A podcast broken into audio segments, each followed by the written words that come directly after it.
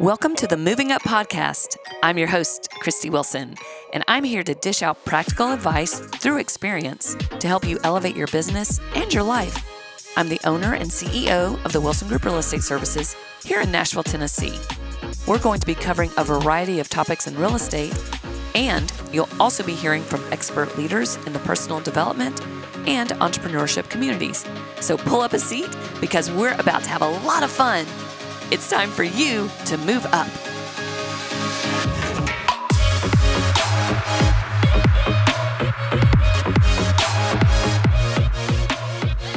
So here we are, another podcast with Heather Warmbrode, and today we have our guest Terry Ricks. So Welcome, excited Terry. about today. We know Terry. I've known Terry for 25 years, maybe.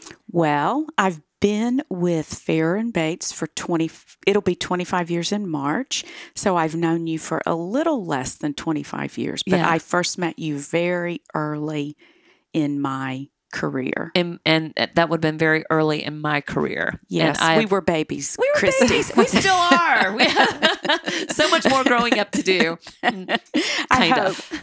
Most people hope. Yeah, most people hope, indeed. So, um, so it's great to see you outside of a courtroom. Um, just kidding. I've never seen her in a courtroom.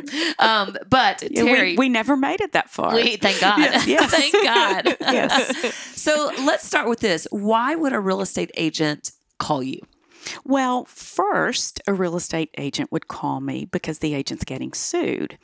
If an agent is getting sued, they immediately want to send that lawsuit to their insurance carrier. Often they will call me, let me know, hey, I've sent this to the carrier. I'm going to request that you defend it, be looking for it, and then I, I get it and defend them. But also, if a TREC complaint gets filed or if a real estate licensee gets a demand letter, often they don't realize that they can send that to their insurance carrier. The carrier will retain me to respond to those things for them. If you get a subpoena, same thing. So I can be retained directly on any of those things, or if there's insurance coverage, the insurance company will retain me to represent a licensee in any of those four situations.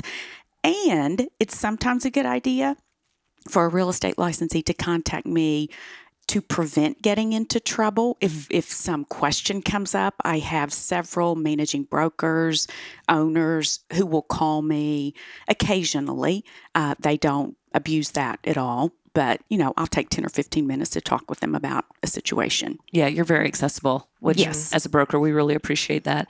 And no one wants to find themselves in a position of having their ethics and actions challenged. So I'm excited to talk also about best practices for agents and brokers. What would you say some best practices are for agents and brokers? Well, I have just some standard sorts of things that I will advise licensees to do. Often I'm um, asked to come talk to groups of licensees.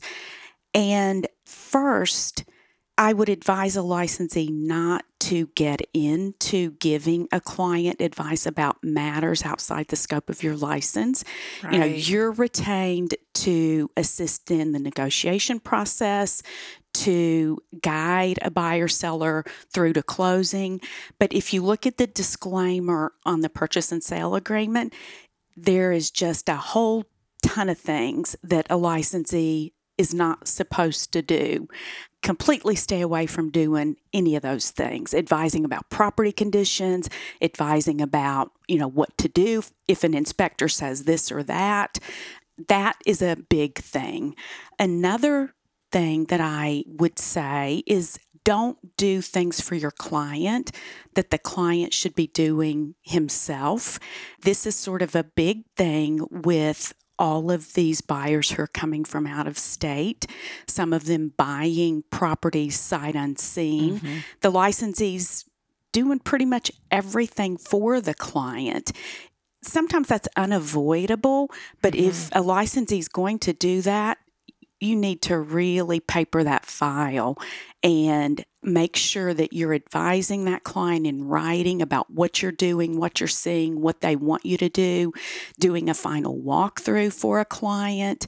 That's just, it's a dangerous sort of it's a slippery slope It- it because really, we've really all is. had these people moving here from Nashville We have. and you're doing video walkthroughs, you're doing FaceTime walkthroughs.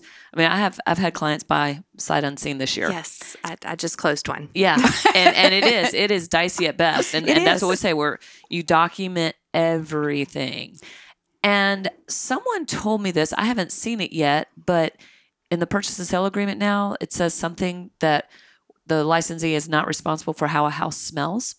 I don't know if if that has come up. Was it you and I talk about that, Heather? Yes, we did. Okay, where is that? Where did we, we? okay so i had it was for some buyers that were out of state and i viewed a home for them we were on facetime took lots of pictures but the home you could tell that someone had smoked in the home Okay, Mm. it wasn't overpowering but you could smell it and i feel like that gauge is different for everyone Yep. and it made me very nervous.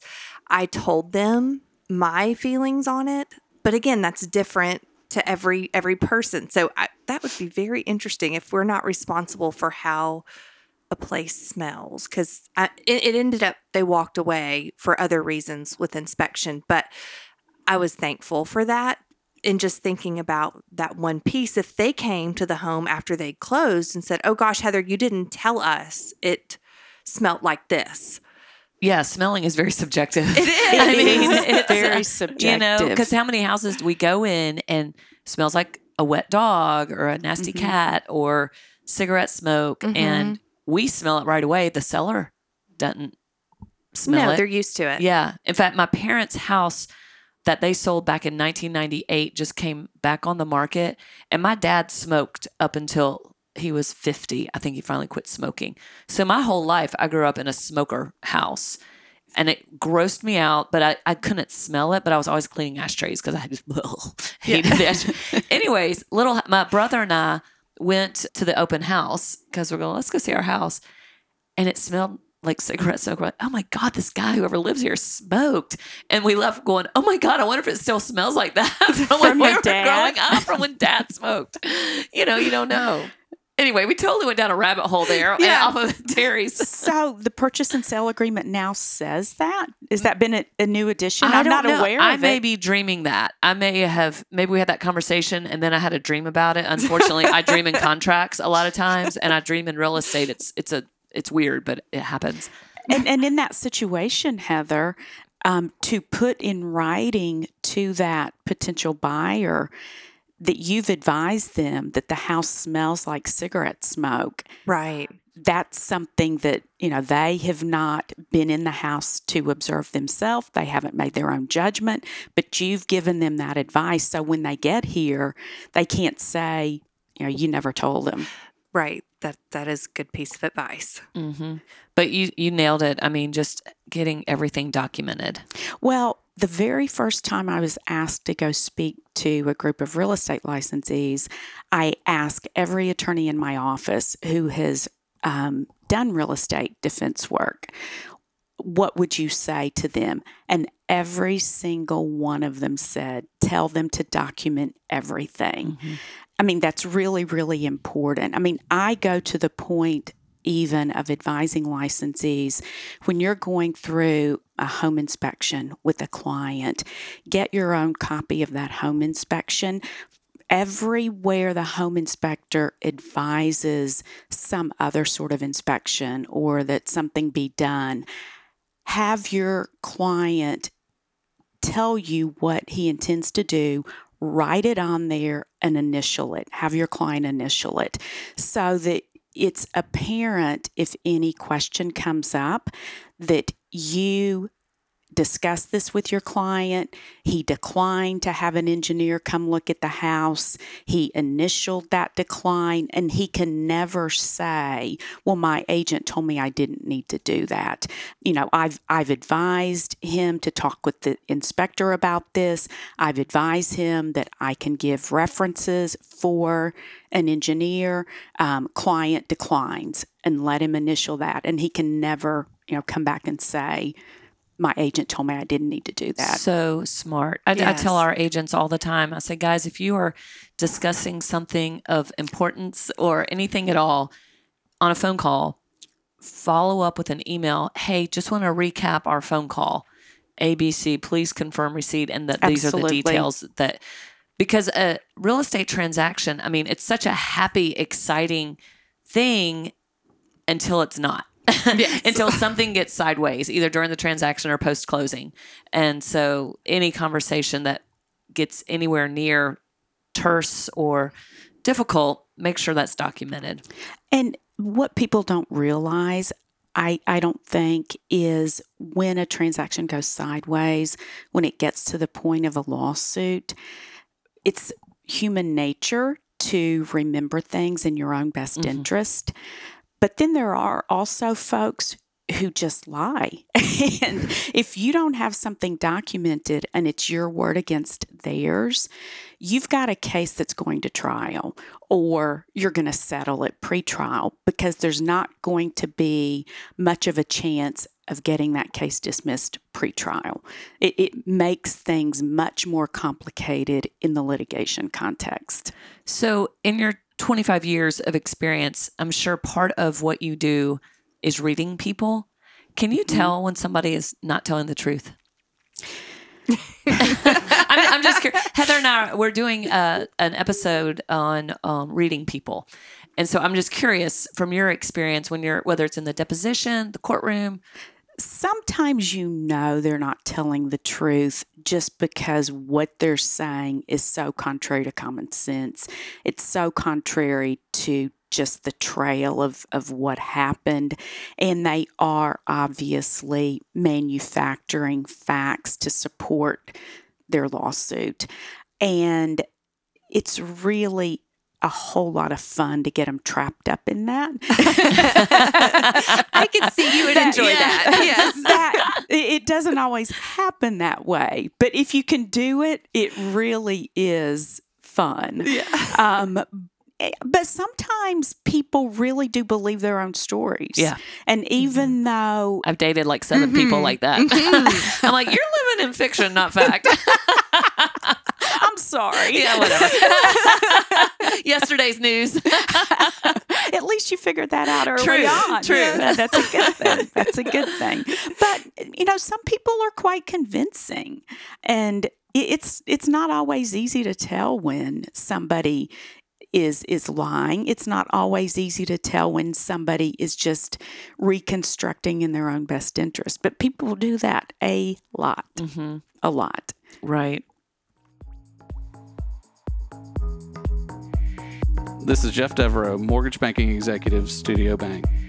Studio Bank is passionate about what our members create, and we're here to support you through the process. We provide capital and services to build businesses. We offer mortgage and home loan options, whether you're a first time home buyer or purchasing your fifth home. We work with artists to reach their audiences. We help nonprofits transform our community. And often the most important work we do is simply empowering individuals to pursue their dreams. We're here because what you create matters. Let's create something together. Visit studiobank.com, member FDIC, equal housing lender, NMLS number 1761767. So, what is something or an example of something you've seen multiple times over the years? If where if the agent was better educated, the situation might have been avoided, or just something that you tend to see over and over. You know, one thing I see, and and it's not something that causes a licensee to get sued, but it does come up in the course of a lawsuit and it causes a licensee to really look bad. And that is if the licensee doesn't know their own forms, Mm. if a licensee doesn't understand the reasons that they're doing things. Like, for example, the Broker Act requires a licensee to verbally disclose the licensee's status to an unrepresented buyer or seller before you ever provide any real estate services. Mm-hmm. Most licensees are not aware of that. Most licensees just jump right in and, you know, start working without ever telling the unrepresented buyer or seller, hey, I'm an agent for the other party or I'm a facilitator, you know, whatever the status is. And then if a licensee is going to write a contract, that status has to be disclosed in writing to an unrepresented party before the contract's ever prepared. I see licensees backdating confirmation of agency status forms things move so fast in this market. There's a rush to get an offer written. They get the offer written, they get the offer accepted. Then they fill out all the other forms, including the confirmation of agency status. I've even seen a licensee prepare that confirmation of agency status after a deal closed to get his commission. Mm. The brokerage firm requires it, so they get all those forms filled out after the fact. Mm-hmm. Um, and when you get into the middle of a lawsuit and those sorts of things have happened, the licensee really looks bad. Um, they're not following professional standards of practice. And they really are made to look like they just don't know what they're doing or they don't care and they're sloppy.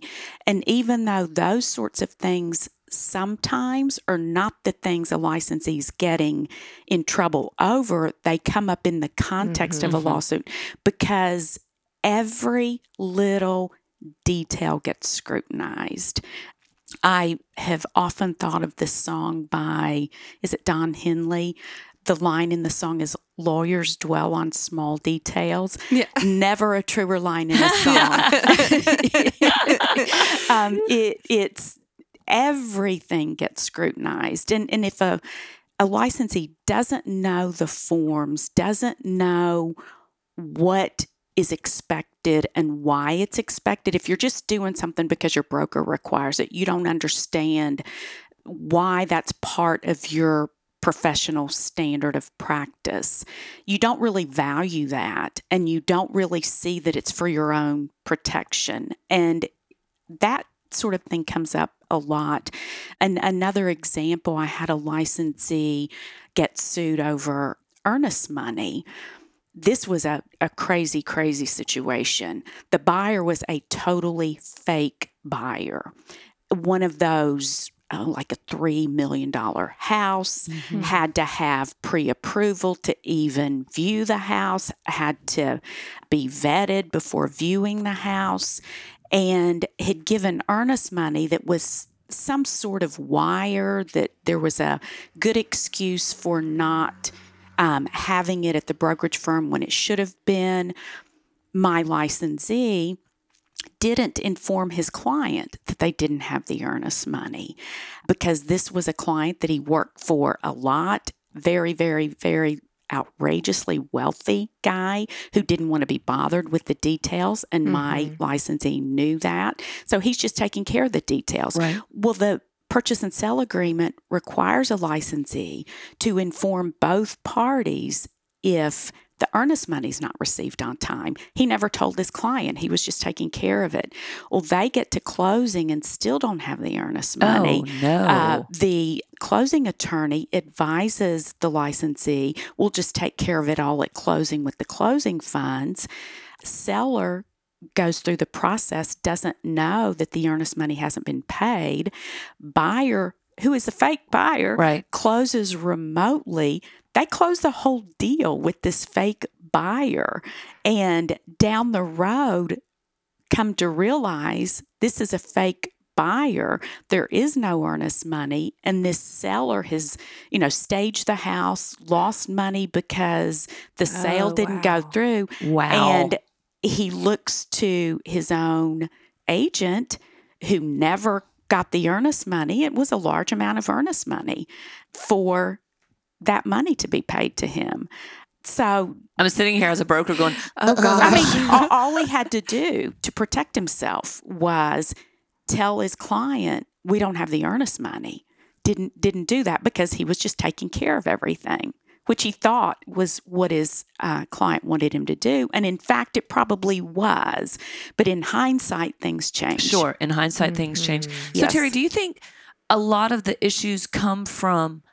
Is it the failure of brokers to supervise their agents when they get in trouble, or is it just agents being new or just sloppy?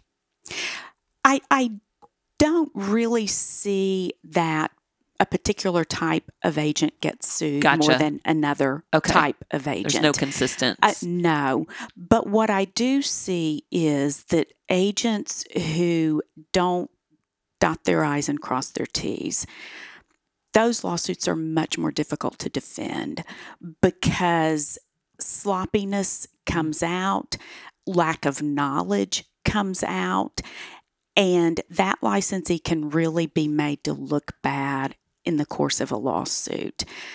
The primary thing I see is buyers who buy a house, they get in the house, and it's not what they thought it was, or there is some problem. It's the, the adverse property condition. That's the standard Mhm. type of a lawsuit. And that can happen to anybody. Sure. I mean, any licensee can be involved in a transaction where there's a problem with the house that nobody knew about Mhm. buyers typically are going to bring in as many parties as, as possible. They're going to bring in the seller, they're going to bring in one or both licensees, they're going to be bring in the property inspector and, and anybody else who could have any responsibility for potentially knowing and not disclosing that adverse property condition. so when you see a complaint or an allegation, can you pick up pretty quickly if it's bogus or these people are just Just frivolous. frivolous? That's the word. Thank you, Heather. Um, there are complaints that I can look at and say, this is just a real stretch. Yeah. Um, this attorney is drafting this complaint just to get this licensee in to try to have another pocket to recover some money out of. But some of them, you don't know that until you really get into the case. Right. Um, I mean, for example, I have a complaint on my desk right now. The attorney who's representing the buyer actually is a real estate licensee. He doesn't sell real estate, but he fancies himself as quite familiar with the real estate industry. And he has sued the seller, a general contractor who did some work on the house. He's sued the seller's agent and that agent's brokerage firm, the buyer's agent and that agent's brokerage firm. I have the buyer's agent. His allegation against the buyer's agent is when she took these buyers through the house, she did not inspect the property appropriately. I mean, I've already drafted a motion to dismiss that case because mm-hmm. licensees don't have any duty to inspect the house. That kind of a complaint, I look at it and go, that's such a far stretch. We're going to ask the court to dismiss it right away. And we'll see what, what the judge does with that. But those kinds of things are are easy to, to see on To the spot. front end. Gotcha. Yes. You had mentioned a minute ago about confirmation of agency disclosure, which is one of the disclosures that mm-hmm. we have to fill out when presenting an offer. One thing that I've really liked that has come out of this crazy market of 2021 is that so many agents, when they put the listing on our MLS, on our multiple listing service, they put a PDF of Yes. um, offer instructions and they list what that. documents I do too. What documents need to be submitted along with the offer. And it is such a fail safe way to get all of your documents at one time to make sure that that agent on the other side, you're the listing agent, you're putting that on there for that buyer's agent to present to you all the documents. And I mm-hmm. mean, it works. So that started, I guess, about a year ago It did. and it's become very very prevalent and it's so especially with so many new agents in It's the, helpful. in the business and they like I said they don't even know their forms yet or they're not being trained well on their forms so I appreciate you saying that because we tell all of our agents y'all need to put that checklist to know what you're going to be receiving when you present your offers to your seller And I can see that really alleviating some confusion and protecting from just forgetting something. I, I think that's a great uh, safeguard. hmm Yeah. Well, we learn as we go.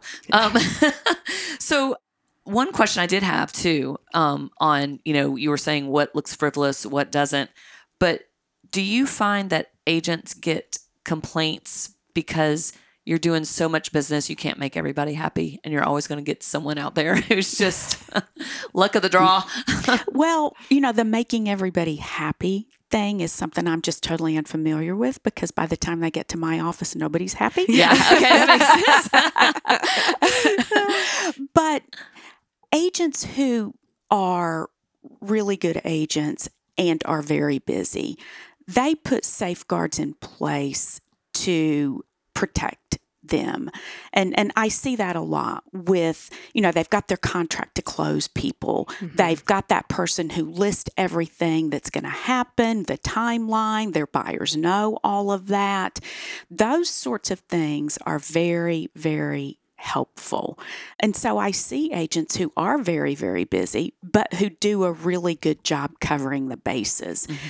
And then I see other agents who are very busy and they haven't put any of those things in place. And I think that it's more folks who don't really get the importance of documenting and the reason for informing and informing in writing that have problems like that. So it's not so much whether you're busy or whether you're not. I think it's whether you appreciate the significance of what you're supposed to do and making sure that gets done and finding ways to take care of that. Maybe it means hiring an assistant. Yeah. Mm-hmm. You know, it's it's interesting. We trained so many new agents here at the Wilson Group, and we've actually quit hiring new agents mid spring just because we had too many, and it can upset the apple cart if if, Mhm, if there's too many new ones. But one thing when we train our new agents on forms, I like to have them act like I'm the buyer, and they then have to go over the contract with me, like we did when you Yeah, were new. You know, right. I want them to know what each of those paragraphs means. And when you go through the offer with a new buyer, if you read the whole contract to them, it's a 10 page contract. They're going to glaze over and it's a waste of everybody's time.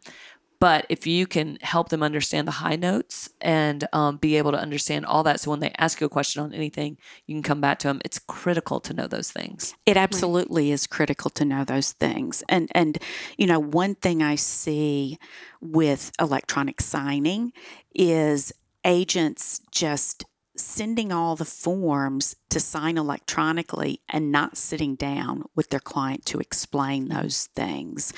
That's dangerous. Mhm. That's really Mhm. dangerous. And and the electronic signature is a real convenience. But if you don't have some system for informing your client about those forms, and if if you're going to do it all remotely, have a form letter that that hits the high spots on the Yeah. contract that says this is the confirmation of agency, this is what it's for. Here's the disclaimer notice. Here are the high points of that, so that you know you've got it documented that you sent that to them with an explanation Right. of what all of that is. Absolutely. Yeah. We send it in the PDF, send it in the PDF format first before anybody signs with the, with explaining what each document is. Yes. Yeah. Yes. Mhm. And I mean, interestingly, um, I have a case in my office right now where a licensee sent a contract for his buyer to sign with a buyer rep agreement and some other documents. Buyer zips through and signs it all, didn't even know he'd signed a buyer rep agreement. Yeah. Um, later, gets involved with a different agent, wants to go with this other agent, makes an offer on a different property. First agent sues for the commission because he had a buyer rep agreement. Well, this buyer says, I never knew I even signed that. Well, there's a decision by one of the circuit judges in Williamson County that says if a licensee doesn't explain that buyer rep agreement to the buyer before the buyer signs it, it's not valid. So we're going to be litigating that point. It'll be interesting to see how That it comes out. very Wow. interesting. Yes. And and he said you can't just count on the explanation in the form and the buyer reading the form and getting the explanation and then signing. You have to explain that form to the buyer before the buyer signs it to have a valid buyer rep agreement. So I have mentally reworked our whole training process. I We're training know. I, I, and I'm thinking, you know, so I'm working with some sellers now, and I've gone to their home and I've met with them and we've had coffee and Yeah. I've explained the forms to them. But now I'm thinking, gosh, do I need to do that in email as well?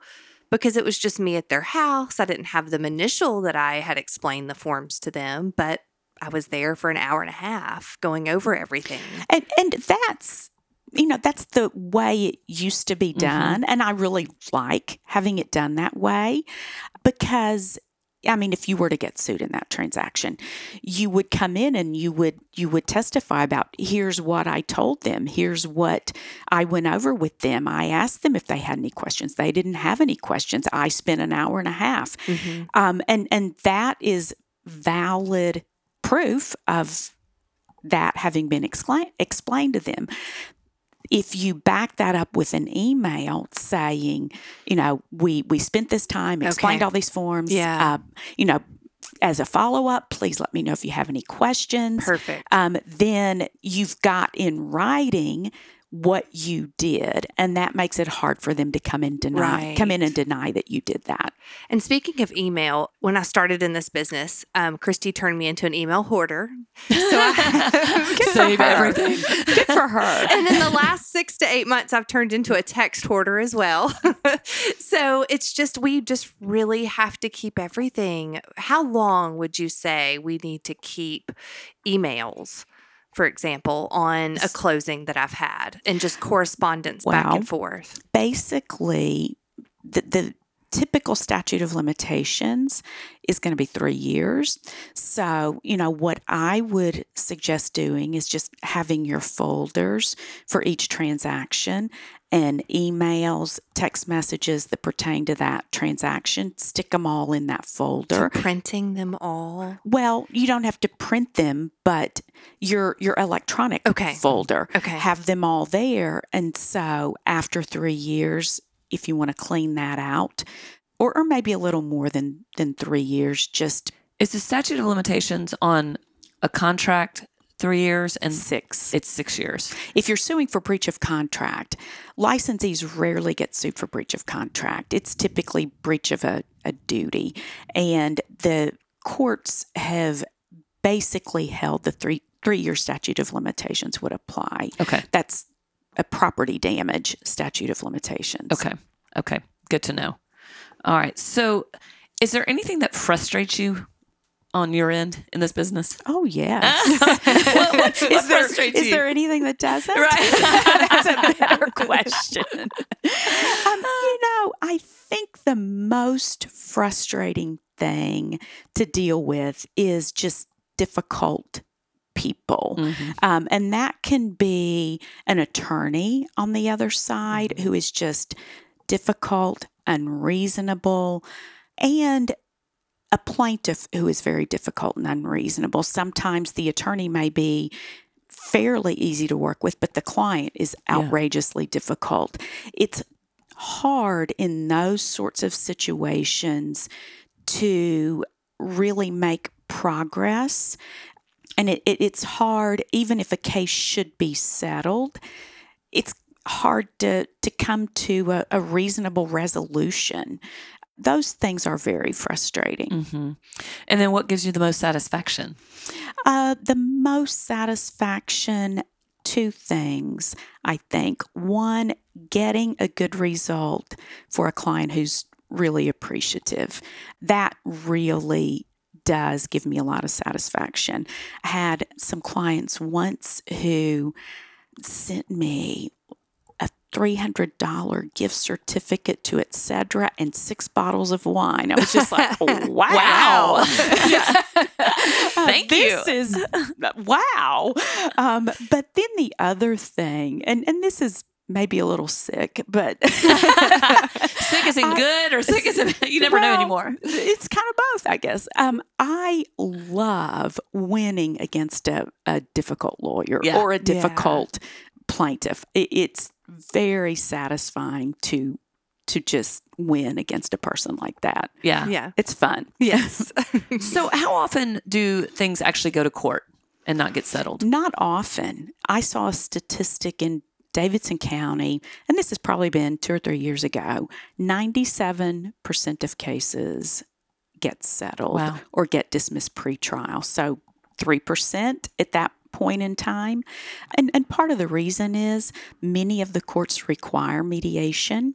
Um, and, and if a, a case is going to be mediated, you're expected to come with some sort of money to pay. And, you know, mediator's job is to get parties to meet in the middle. So, not a, a lot of cases get tried anymore. Got it. Got it. Some do, but Yeah. not a lot. Yeah. Well, as we wrap this up, Heather and I are always curious what is the craziest situation, lawsuit, claim, allegation you've you've been involved in? That one's easy, Oh, actually. I mean, I've had some crazy, Yeah. crazy stuff, but a few years ago, and this maybe four, maybe five years ago now, I lose track of time, I was representing a commercial licensee and he had some property listed for sale. A buyer's agent contacted him and asked him if he had a different piece of property for sale. He said, No, but I've got this other property down the street just a little ways. And this buyer's agent was representing a national retail company. So this buyer's agent says, Oh, well, I'm really more interested in that one anyway. They never meet, they never go to the property. They're, you know, ne- negotiating, talking by phone, doing documents um, electronically this national retailer has, you know, in house counsel, in house people who are reviewing the plat, the plans, uh, the contracts, everything. Well, this is a vacant lot. National retailer is having a building built on this vacant lot. And the building's built, it's almost ready this retailer has some representatives go to look at the building. They go to the property and there's no building on it. The building got built on the wrong property. Oh my gosh. so I didn't know where you were going with this. I was like, wait a minute. and nobody realized it until the building was almost complete. And so this retailer never intended to move into this property. My understanding is folks within the company got fired, this buyer's agent got fired.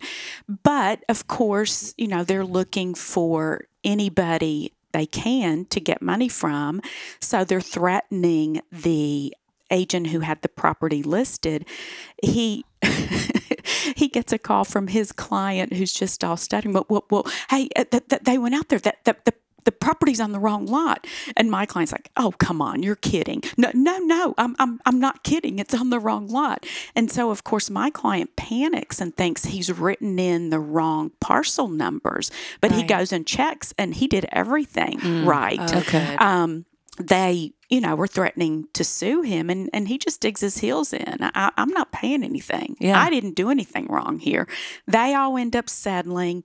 We don't get sued. It all turned out fine for my guy, but somebody paid some money there. I don't know. It, I kind of do know who, but I don't know Yeah. how much. so it, that was probably the craziest situation I've Man. seen. So that has happened, you know, in, in Middle Tennessee, especially Nashville and the inner city of Nashville here. There's the two houses on one lot situation. mhm. And they're almost identical houses that they put on the one lot, whether they're attached or detached. And we had a client once who was buying one, and it was, let's say, 1405A Main Street and 1405B Main Street. And they were buying A. It was in the contract on A as A. It was in the MLS as A. It looked on the picture like A. Well, they had flipped, the builder had flipped the numbers. The seller's agent had put everything A, but it should have been B. And they go to do the final walkthrough and they're in the wrong. They're like, no, no, this is the one you're buying. I mean, we got it all. I can't remember how we got this worked out. It never went to court or anything, but it was a big mess. So on new new builds, we tell all of our agents, you take that plat and you circle which one is it the left one or the right one that you're Uh-huh. buying so everyone is clear it sounds like overkill but that was a situation that stayed with me that was very challenging. Yeah, Almost nothing is overkill. yeah, nothing is. That's right. but the, the funny thing on in this situation, one piece of property was near the interstate, which is what this national retailer wanted. The other one was up the road a bit on the opposite side of the road. Oh, wow. And they had the plat, I mean, all was correct. And it showed up on the opposite side of the road. How folks missed that is That's really beyond crazy. crazy, Mhm. crazy. So the national retailer, their corporate office wasn't here in Nashville. They were out somewhere else Right. and never. Okay. Right. Wow. Yes. Terry saved the day. No, well, you know, my client just dug his heels in, and all I could say is, "I'm sorry, guys. Yeah. You know, we don't have anything to help you with." Right. And they got it worked out. So Man, that's great. Well, Terry, it has been amazing having you here today. and it was fun. I've Yeah. learned so it. many things. Next time that you're here, I'm going to be sitting here with a pen and uh, taking Yes. some better notes. So I can't wait to listen to this podcast so I can take the notes. Yes. But thanks. Yes, Well, thank thanks you for so having much. me. Always I really appreciate it. Good to All see you guys too. Y'all Yeah. are great. And guys, it, for those still listening, remember if you have any questions, send them to podcast at wilsongrouprealestate.com. Heather and I will be happy to answer them for you on an upcoming episode. Have a great day.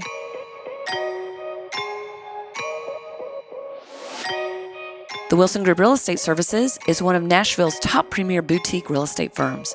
We specialize in working with buyers and sellers for housing, investment, and commercial needs, as well as offering a full service property management division for your investments. Check out our website today at wilsongrouprealestate.com. Hey there, we hope you enjoyed this episode. Be sure to snap a screenshot of your podcast app on your phone, post it to your Instagram stories, and tag at Moving Up Podcast, and let us know your favorite takeaway from this episode.